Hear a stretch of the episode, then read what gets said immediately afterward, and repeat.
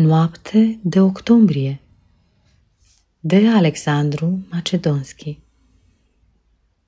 Unde oare se tot duce apa ce din matca afară a ieșit de atâta vreme sfărâmând orice zăgaz, întinzându-și nimicirea din o țară în altă țară și în veci, fără cruțare, neavând nici de îndrăgaz.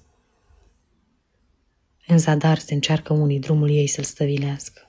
Nu mai e putere în lume, revărsarea să-i oprească. Și e groasnică urgia, însă e dumnezeiască. Șterge în clipă o cetate, trece munții dintr-un salt, lasă în urmă numai leșuri și tărăște în coași încolo, dărmături muiate în sânge cu popor după popor. Se cutremură pământul scuduit un lung fior, iar tot zeii vechi se surpă și amuțite chiar Apollo – Printre țipete și lacrimi lumea întreagă se scufundă. Ce rodit de viacuri mintea este astăzi dus la fund. Unde au fost o gare odată este o mare fără fund. Aceasta este o înregistrare Cărțiaudio.eu.